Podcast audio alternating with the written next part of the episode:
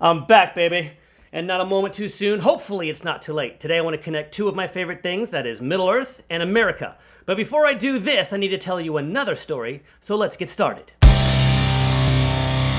Welcome and thank you for joining the podcast. This is Right All Week. I'm your host. My name is Dave. If you would like to connect on any of the usual social media networks, you can look for the username at Right All Week. And if you want to send an email, the address is rightallweek at gmail.com. And of course, on all of the podcast platforms, however you are enjoying this content, video or audio, uh, engagement is the most beneficial thing that you can do, which is, of course, it's good for me, it's good for you, it's good for our country. It's why I do this because I love America and the people who are in it. That includes you. So, for all our sakes, please comment, share, like. All of those good things are helpful for all of us. Now, last time I did a podcast, I said I was ready to come back. I was very excited to do that. And then the next time it was time to go again, I don't know how well you can see this, but uh, my lights broke. And so uh, that was kind of a little bit of sabotage, maybe. I don't know. It didn't work out. I was a little bit bummed. But if you follow those social media networks I just mentioned a moment ago, you will have seen some little snippets, some blurbs, some short excerpts, some, or some quick comments that were uploaded between then and now. But today, as promised, I want to connect Middle Earth to America in a message that I believe is very important. But let's start with another story. This is a real story that had, um, which I am a character, and it was not too long ago because I am trying to build a brand for Right All Week, and I do what normal people do when you're trying to build a brand. You make a page and you invite friends and family to follow and like, so that way, hopefully, you can get a little bit of a following and you can help with the algorithms and you get a little bit more exposure, and that's kind of how you build the audience, right? Well, one of these friends replied to the invitation to follow and like the just the page, not even to really do any of the engagement or sharing of the content, just the invitation to hey, here's the page, right? Uh, replied with a message saying something of the effect that you know they're just they prefer to live an apolitical life and they just kind of want to keep their head down and don't really want to engage in any of those things. So I thought to myself, well, you know, obviously I care about my friends and, and including this person. Obviously, they're my friend, right? So I didn't want to do anything to offend them. And I messaged back and I'm like, hey, listen, I care about you as a person more than I care about your liking my page and sharing my stuff, right? Like your our relationship, person to person, peer to peer, is way more important than clicks on the internet to me, you know. So and that's for real. Uh, but I didn't address anything else apart from that. But I do intend to address that now and that is the other part about it the idea that we can we're living in a time now where somehow or another you can still be apolitical and just keep your head down and you're going to be okay someone like myself, maybe other people who are, you know, well meaning and kind hearted might agree and say, you know what, sure, that's fine. I want you to have a peaceable life and I want you to have all good things and I don't want you to feel like you're pressured to do anything and to, that you have to engage or that there's any other requirements of you other than to just, you know, do normal life, take care of your family and your loved ones and, and build a future for future generations. Like that's the normal stuff. And I think we should all encourage everybody to do that. And I wish wish, I wish it was true that there's nothing else required. But I sincerely believe that is not the case, okay? Because that's as much as someone like myself and others who I can think of, again, people who are biblically conservative, and so of course they're going to be, because they're believers and followers in Jesus, and they do believe in love and kindness and grace and mercy, they're not going to believe in things like, I need to pressure you and use fear to manipulate you and try to cause you to do things that you're uncomfortable with doing. Like, that is satanic, really, and that's kind of what we're seeing. But there's another side of that coin, the, the one that I'm explaining right now, and saying the other guys aren't like that at all. Okay, they're not okay with just you can just keep your head down and you just do you, and it's out and it's okay. They're really not. I heard a story recently that there are large numbers of individuals who consider themselves to be on the on the blue side, quote unquote, right? And they live in places that are, they believe they, they are liberal, progressive, leftist strongholds, and it is safe for them to leave those places, and they will not be weakening the the the base in that area.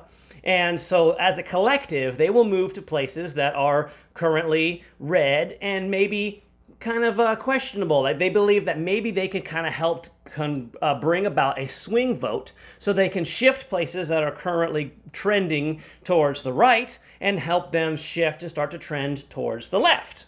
Okay, so this is, first of all, an example of what I'm saying right here. They're not okay with you just chilling and doing your thing. They are going to try to find a way to make sure that they bring their agenda to you. Now, the other thing that I'm saying, the reason that this story that's currently available on the internet, the reason it's applicable is because this actually kind of represents the way in which we're supposed to do political uh, conflict in our nation. The idea that it's a United States, right? So we should be able to, if you want one state to be different, or if you don't like the state that you're in, then go to another state that does it the way that you like it.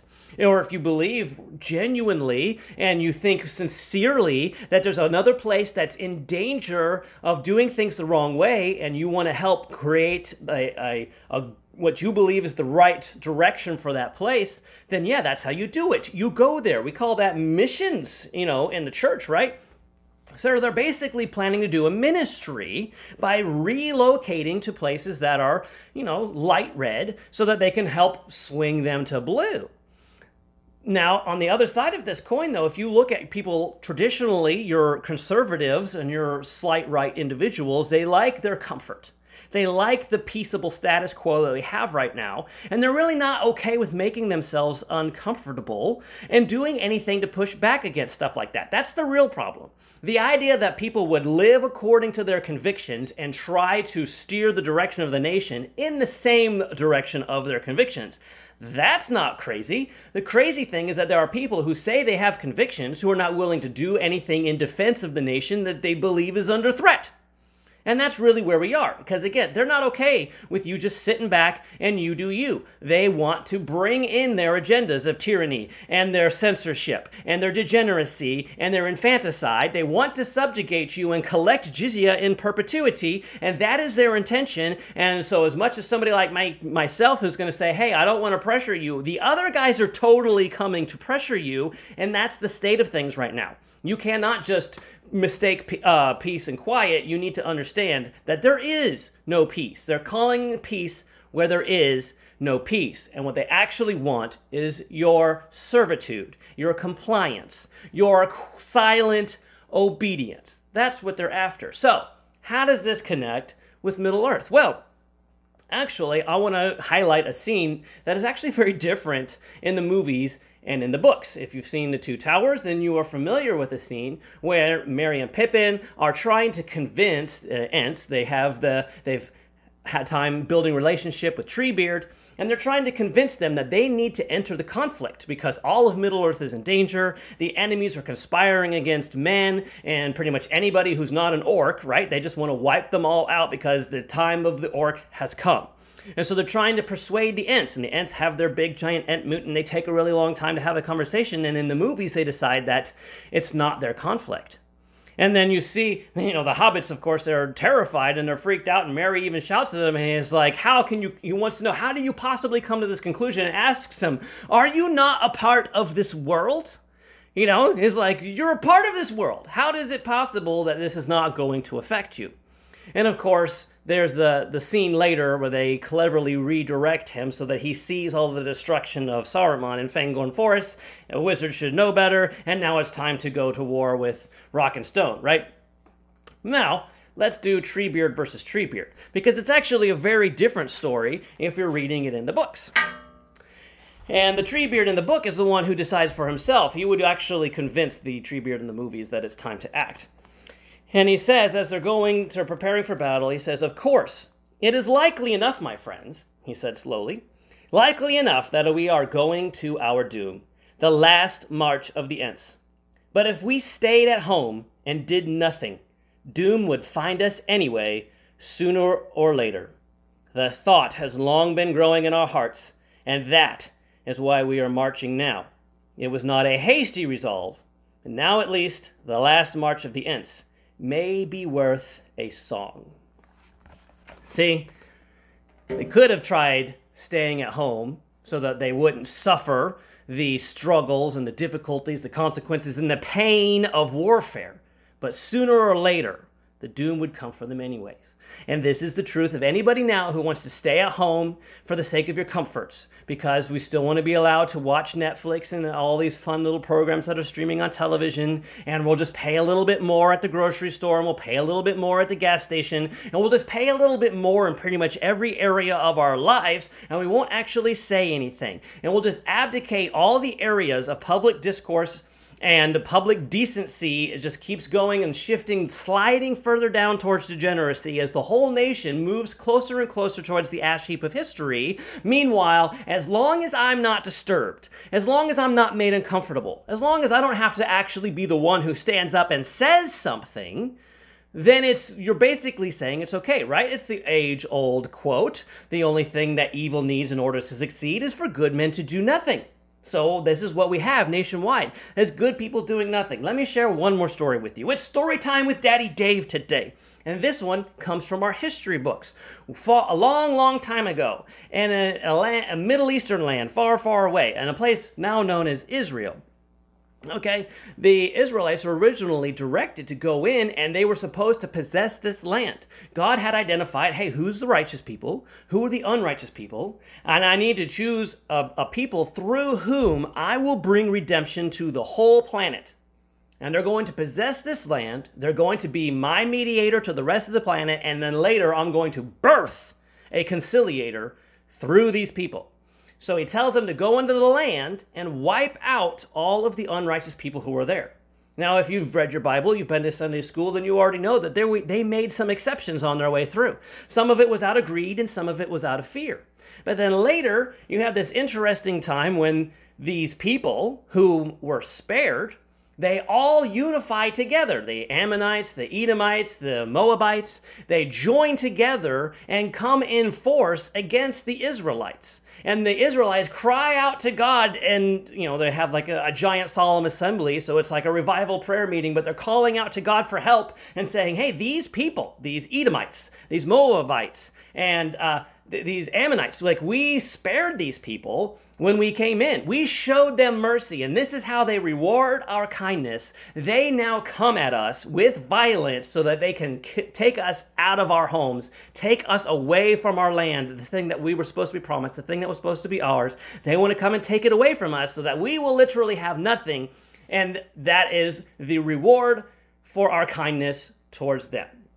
And so, I mean, the story obviously evolves from there. In fact, these are conflicts that are a, as, as almost as old as all of humanity. As, as long as these genealogies, they still persist. And so, this is a lesson that we have the opportunity to learn here now is that when is it the right time to not just be a doormat?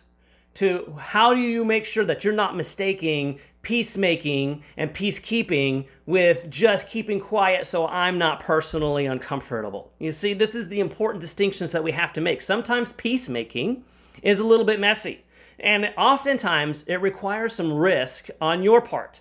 It means putting yourself in danger because if the conflict is between others and people maybe who you, if you are somebody who believes in biblical justice, then you have a responsibility to help make sure that justice is ensured for other people, like the innocent and the oppressed and those who are being led to the slaughter.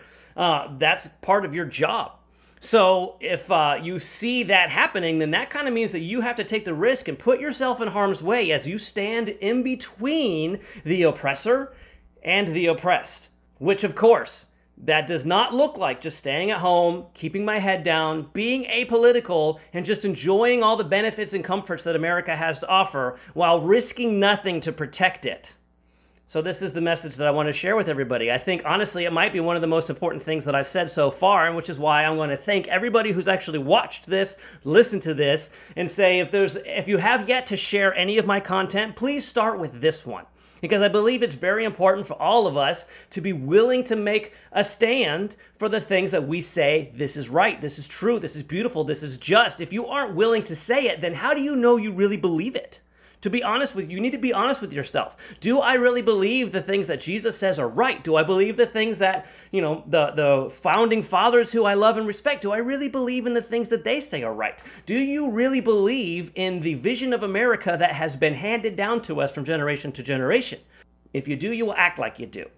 And uh, I think starting with something as simple as taking a risk of losing some friends on Facebook by sharing a very pointed podcast might be an, a good place to start building some some courage if i could just say that. Again thank you for watching. Thank you for listening. Thank you for coming here for content. I do hope that you will come back for more. Again this is right all week and this is where i talk about what's right how it's right and why it matters